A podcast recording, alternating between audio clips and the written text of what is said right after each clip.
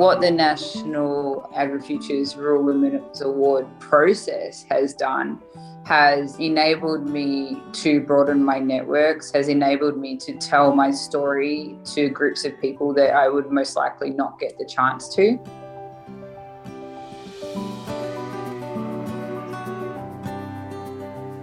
Hello, and welcome to a really special episode of Life on the Land, a Graziher podcast telling stories of women living in rural and regional Australia.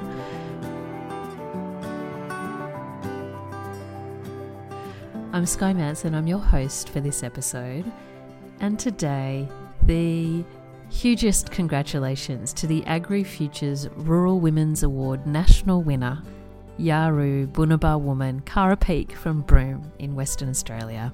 This AgriFutures Rural Women's Award ceremony was beamed virtually into the homes, tractors, and I even saw some people in the paddocks of around 600 Australians via video links that connected MCs in states and territories all over our nation.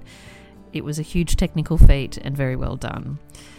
And we're so pleased to be able to catch up with Cara Peek for this special episode of Life on the Land. These awards are all about grit, determination, and courage, and this is 100% Cara.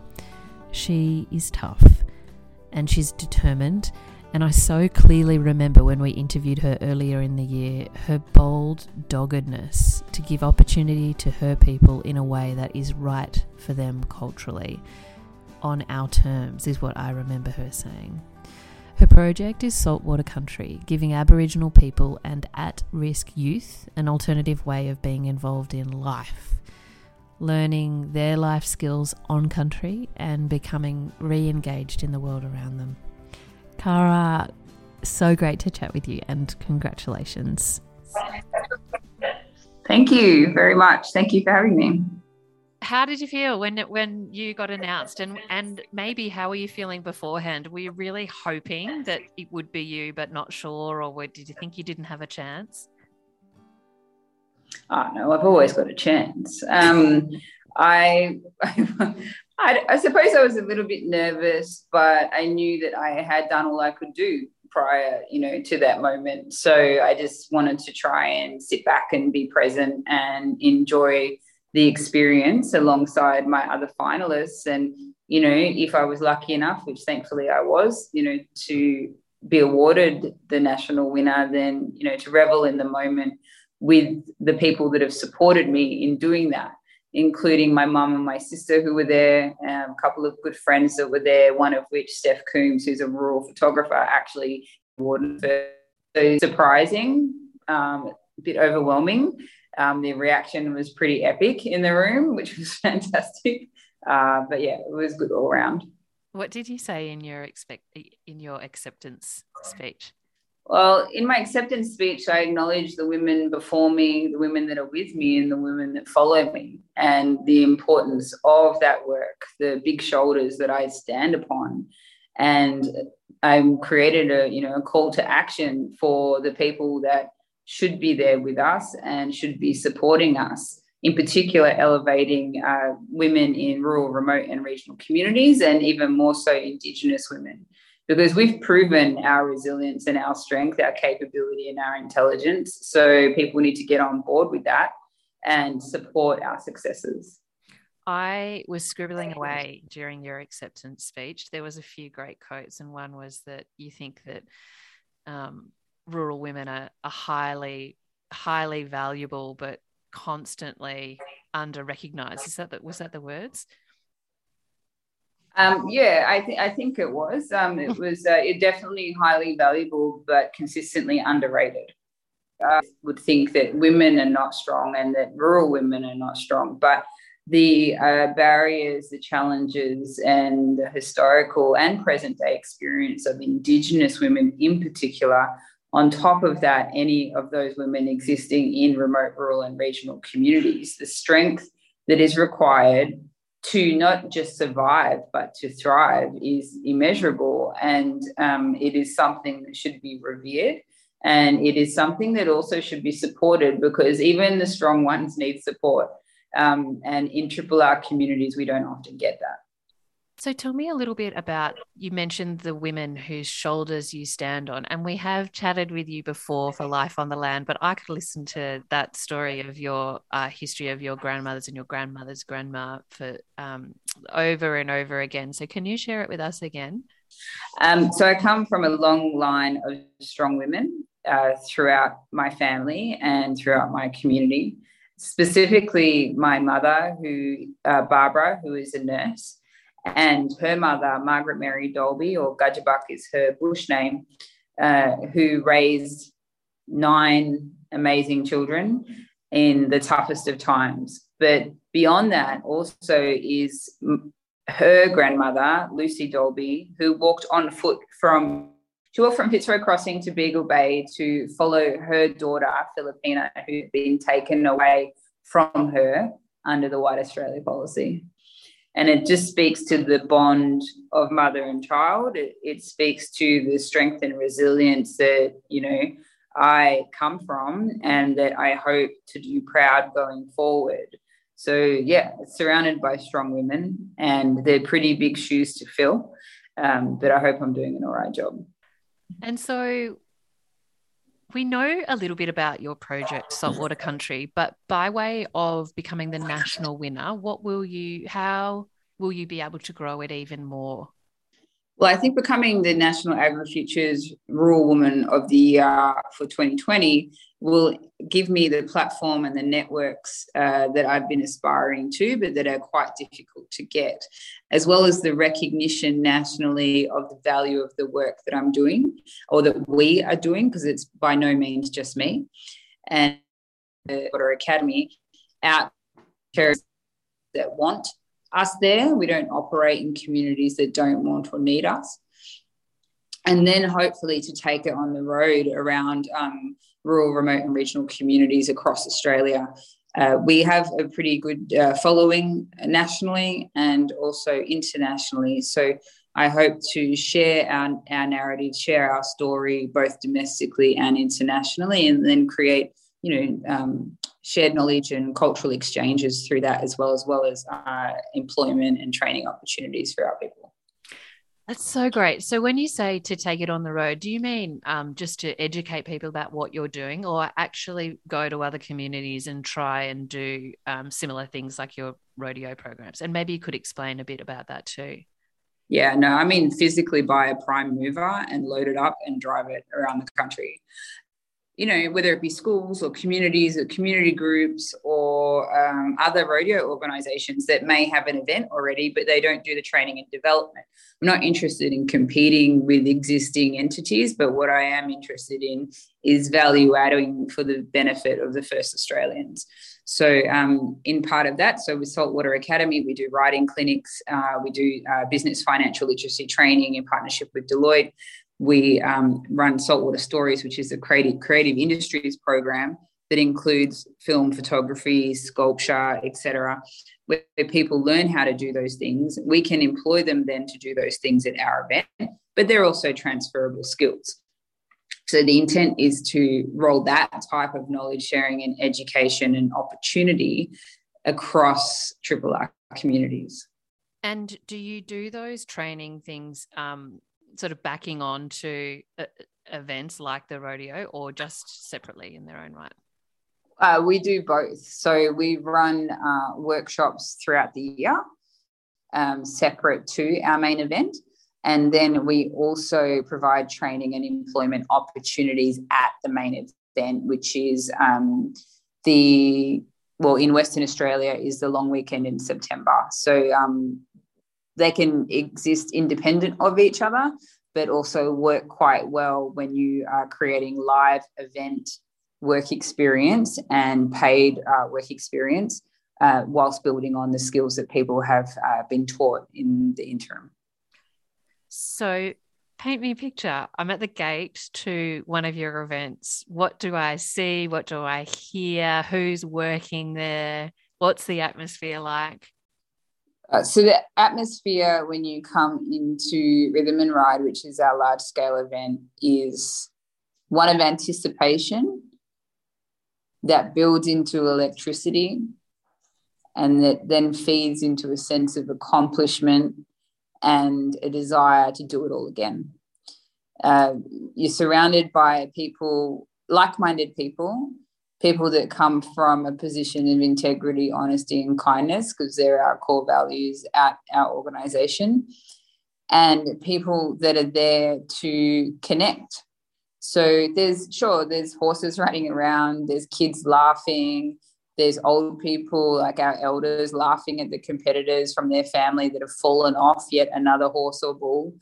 Um, there's a solid soundtrack of at this stage local in that we book for the event, and there's just a carefree nature about people. He recognizes that they want this event, they need this event, they support this event. They could choose to walk with their feet if they wanted to, but year in year they turn up, they take part, you know, they buy that ticket, and in doing so, they show support for what we're doing, and that in itself is um, is electric. And you know, hope is a very dangerous thing, and I think that um, that our event, in fact, one of the uh, riders this year, when we were packing up, told me that rhythm and ride gives him hope. Mm. And um, he was having a really hard time at, at that moment. And uh, it was something, it was a space where he knew that if he turned up and he did his best, he would get a fair shake. If he fell off, but if he rode well, he would be scored well and he had the potential to win. And he was telling me this when he was wearing one of our buckles from a previous event where he'd actually won. And um, for him, that you know, he doesn't say a lot normally, but for him to articulate that rhythm and ride and what saltwater country does brings our community hope, you know, that solidifies in me that we're doing the right thing. What has the Rural Women's Award given you in terms of um, confidence to and conviction to keep going with this project and to spread the word even wider? Well, you know, as you might have guessed, I'm not an easily intimidated person as it is. So, um, you know, I have the confidence and, you know, the courage and conviction to do the work that I'm doing and why I'm doing it. But what the National, you know, AgriFutures Rural Women's Award process has done has um, enabled me to broaden my networks, has enabled me to tell my story to groups of people that I would most likely not get the chance to, and has also, I suppose, bolstered my confidence in a little bit in terms of talking to people in agribusiness because I traditionally, like, I'm a lawyer by profession. So I'm not a farmer. Um, I'm not a producer in that way, but I do have an opportunity that can help them also solve some issues in terms of either attracting people to the bush or upskilling people that are already there, um, or um, you know, basically bolstering or supporting their industry. So I think uh, the awards has you know, kind of increased my capability to articulate what I want to do, but also to meet the needs of agribusiness more broadly. And that's been great. And also just learning about all the different, you know, the work, the industry, but also in particular the work of the, my fellow finalists is, you know, so inspiring. And it just shows the, you know, powerhouse women that exist out there um, you know, of which, you know, I am one, but there are many more. So how did it actually come to be? Did did you have you been working towards this point and working towards putting an application in for the award for a while? Or did someone tap you on the shoulder and say, Hey, I think you should do this? No, a friend of mine who is a rural photographer, Stephanie Coombs, she was helping out with the event that we run. And uh, she'd actually previously convinced me to run, run for the Churchill Fellowship, which I was awarded. And then she um, tapped me on the shoulder and said, You should apply for this. I think the work that you're doing with saltwater country would really resonate and, you know, it should be celebrated. So Uh, and she kept hassling me until I put the application in, until I confirmed, you know, with a screenshot that I'd press send. Um, you know, and you need like I need people like that that'll you know keep me on the ball. So she did that, and it, what was amazing was that she was actually in the room today when I won it, and so it's come full circle. So she's going to try and go for a hat trick and see if there's anything else out there. But um, but That's for awesome. Steph Coombs, I would not have put it in. And so I'm extremely grateful for that. Has there been a friendship born out of that kind of pushing you on and pushing you in different directions and new challenges between you and Steph? I think so. I mean, we we actually started out because she'd heard what we were doing. She was doing work in Kimberley and she wanted to uh, she's worked in like with the pro bull riders in the us and different things and she wanted to bring over anthony thomas who's a champion bronc rider who actually grew up in derby which is two hours away from where i live um, but he currently lives in texas so she wanted to bring him across and i said yeah that's great but we're bringing over um, three-time world champion adriano moraes from brazil first and she's like, what? Okay. And so she jumped on board with that. And um, and that went really well, and she really helped with um, you know making sure that Adriano was looked after and had a great experience, as did the community. And she took some amazing shots but also then the intent was to bring Anthony Thomas over the following year, but then COVID got in the way. So, um, but he now he follows us on Insta and um, and different things. So, uh, the moment that we can get him across, uh, you know, we will, and no doubt um, Steph will be there. Um, to help us out with that. And so I think that just surrounding myself with Steph and other people that are, you know, amazing, driven, women that uh, want to give back to community, I mean, you're always going to be pushed to perform. Did you get to have your event this September? Yes, yeah, yeah. We um we held we held the event. We've held our event in both COVID years, um, in 2020 and in 2021. Um, the beauty of that is because we're a grassroots run event, so we can run it regardless of whether the borders are open or not. Mm. Um, so it would only be if our community was in hard lockdown, obviously, then we couldn't. But all of our contractors, our competitors, um, our entertainers, whomever it might be, can be locally sourced from majority actually from the Kimberley and with a few coming up from down south. So, and we had last year, we had our biggest crowd ever. And, and this year, I think like we matched that, um, or it might have actually tipped it over a little bit. And how is it feeling this year, knowing that you've got, you know, you're building your networks, everybody's learning more about it, it's gaining more traction? Uh, it's, it's pretty good actually. Like um, our community, most importantly, is taking ownership of the event, of the programs that we do, um, and of what we're trying to achieve. And by me receiving this recognition, it provides them with recognition because they're the ones that show up every day and do the work. They're the ones that support us. Um, and I think it's only going to get stronger from there. And you can feel the change in the crowd, in the competitors, in our little students. They understand the potential of this and they're now willing to take the chance. Back to the application process. Could you give, just for anyone who might be listening to this who is interested in one day pursuing this, um, is it arduous? What's what's it like actually applying and going through the process? No, it's not a difficult process. I had it very clear in my mind, you know, what Saltwater Academy and by extension Saltwater Country was about. And so for me, I was able to articulate why I wanted to do it, why it mattered, what problem it was going to solve, and how I was going to accomplish that. And that's probably key is to understand the journey. And if you can explain it to a four year old, to anybody. So I practice on my niece, mm. um, who loves it all. And um, just to make sure that it's simple enough that if people aren't in your industry, they don't have your lived experience, how are they going to connect with it?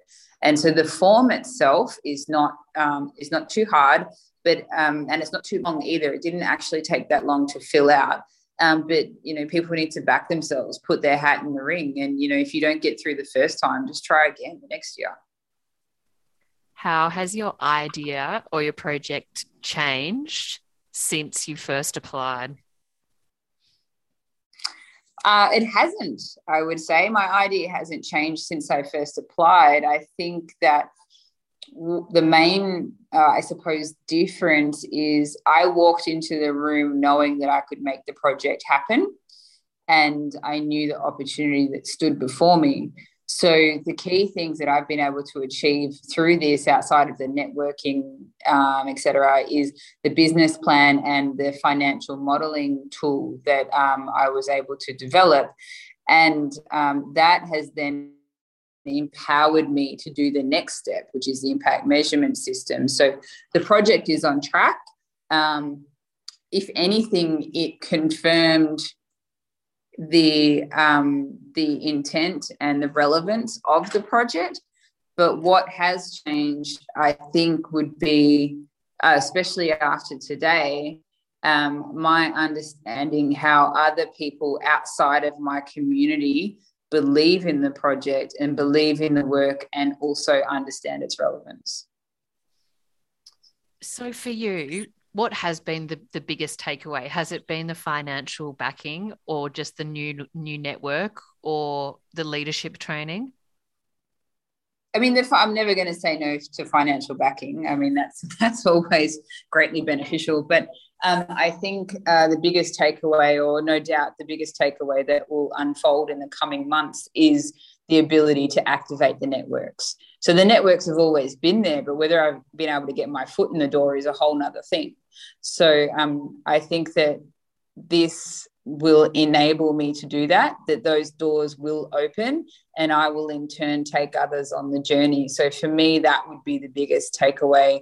Um, and also, the other thing is the length that people are willing to go to to help you. Mm-hmm. So the um, the team at DPIRD in Perth, like Department of Primary Industries and Regional Development, and also the Agri Futures team um, based out of Wagga, they have you know had to deal with a, quite a few covid curveballs and you know is something going to go ahead? Is it not going to go ahead? And ability to communicate clearly to be quite supportive and to roll with it has been a huge takeaway for me um, in regards to the assistance that is actually out there. And um, you know that you're never doing these things by yourself even though you might need a reminder occasionally there is a huge leadership component to the award once you become a, state finalist.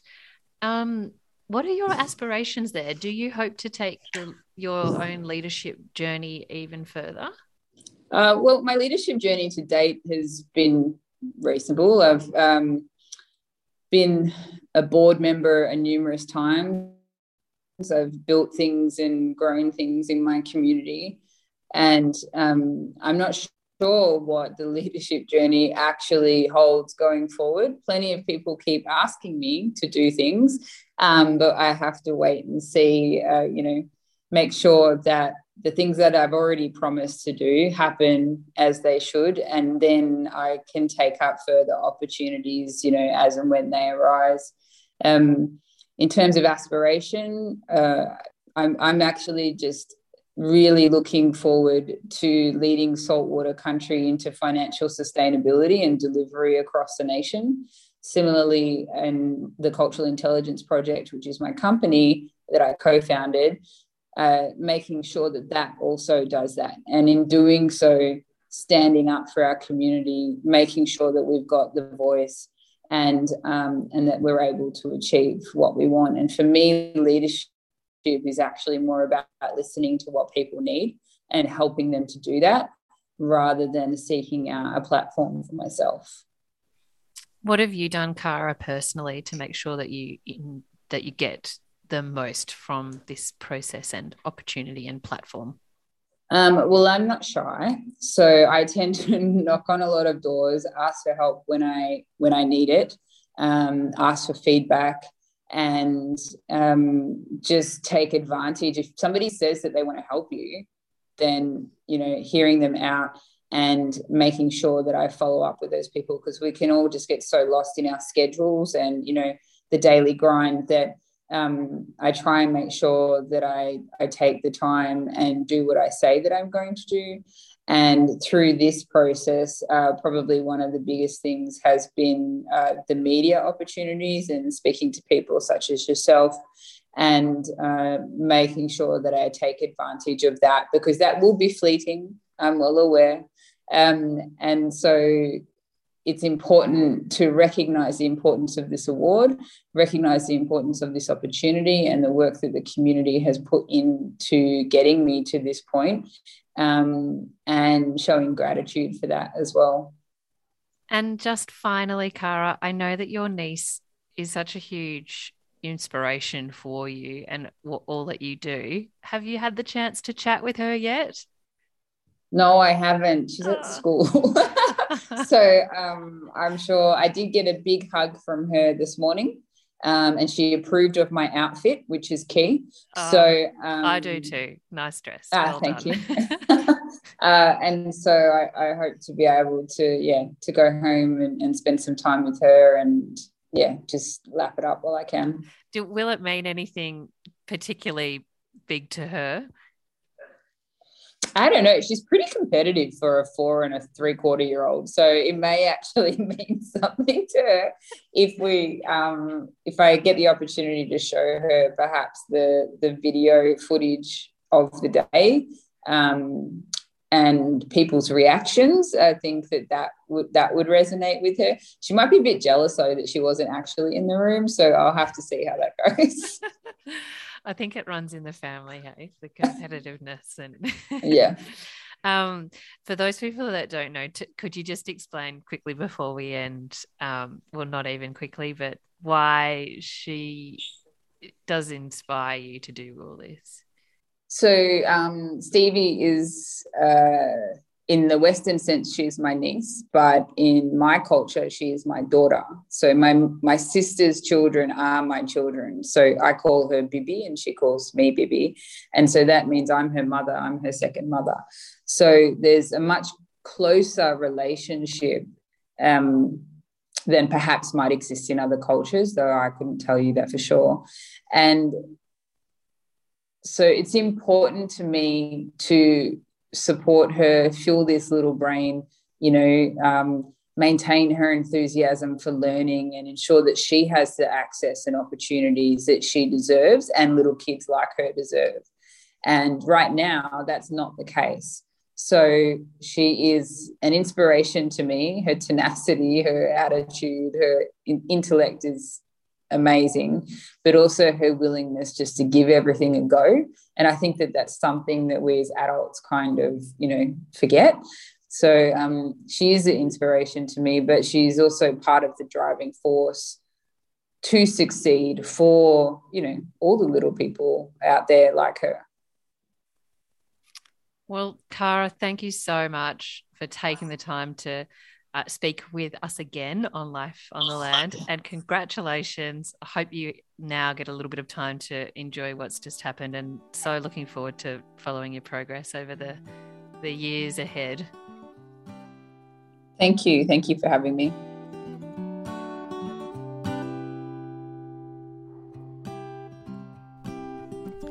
It was so hard to have your bets on anyone who would win this AgriFutures Rural Women's Award this year. All the candidates were were so so wonderful, but I am so glad that Cara was chosen as this year's uh, winner.